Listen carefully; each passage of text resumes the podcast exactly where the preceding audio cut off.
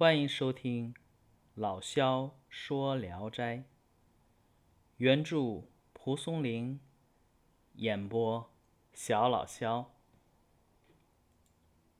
今天讲的这一篇，名字叫《鹰虎神》。郡城的东岳庙位于南郊。大门的左右啊各有一尊一丈多高的神像，人们呐俗称阴虎神，面目狰狞，让人害怕。庙里呢有一个姓任的道士，每天鸡鸣时分，他就起床。焚香念经。这一天，有一个小偷预先躲藏在庙里的走廊当中，等到道士一起床，就偷偷的钻进房里啊，搜寻钱财。无奈房里没有什么值钱的东西。只在草垫子下面找到了三百文钱，小偷啊就把这个钱装入了腰包。他打开门跑了出去，准备啊上千佛山。小偷朝南逃窜了好一阵子，才到了山脚下。这个时候啊。就看见一个身材特别高大魁梧的人从山上走了下来，左臂上架着一只鹰，恰好啊与这个小偷迎面相遇。走到近处一看，见这人的脸皮啊是青铜色的，仿佛呢就是庙门里啊最常见的那位神。小偷非常害怕，蹲在地上是浑身发抖。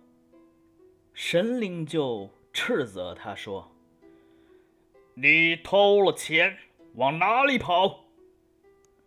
小偷呢一听更加害怕，是连连叩头不止。神灵呢揪住这个小偷，让他返回庙里去。回到了庙里以后，又让他把。偷去的钱啊，全部掏出来，跪在地上，守在那里。等道士念完了经，回过头来一看，大吃一惊。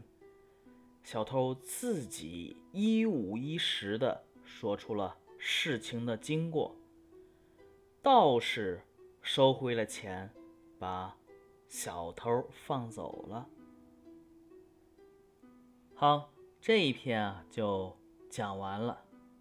这个郡城啊是一个地名，作者蒲松龄嘛，嗯，山东淄川人。他这个地方啊应该是在历城。这个郡城啊指的是府治的所在地，就是哪是府治，哪就叫郡城。在那个年代啊，就是历城。也就是现在的济南市，但凡是庙宇，一定都供奉着就各种神。但凡灵验的神灵呢，一般的话也都是寺庙会香火旺盛。香火旺盛的寺庙当中啊，和尚道士也一定生活的比较滋润。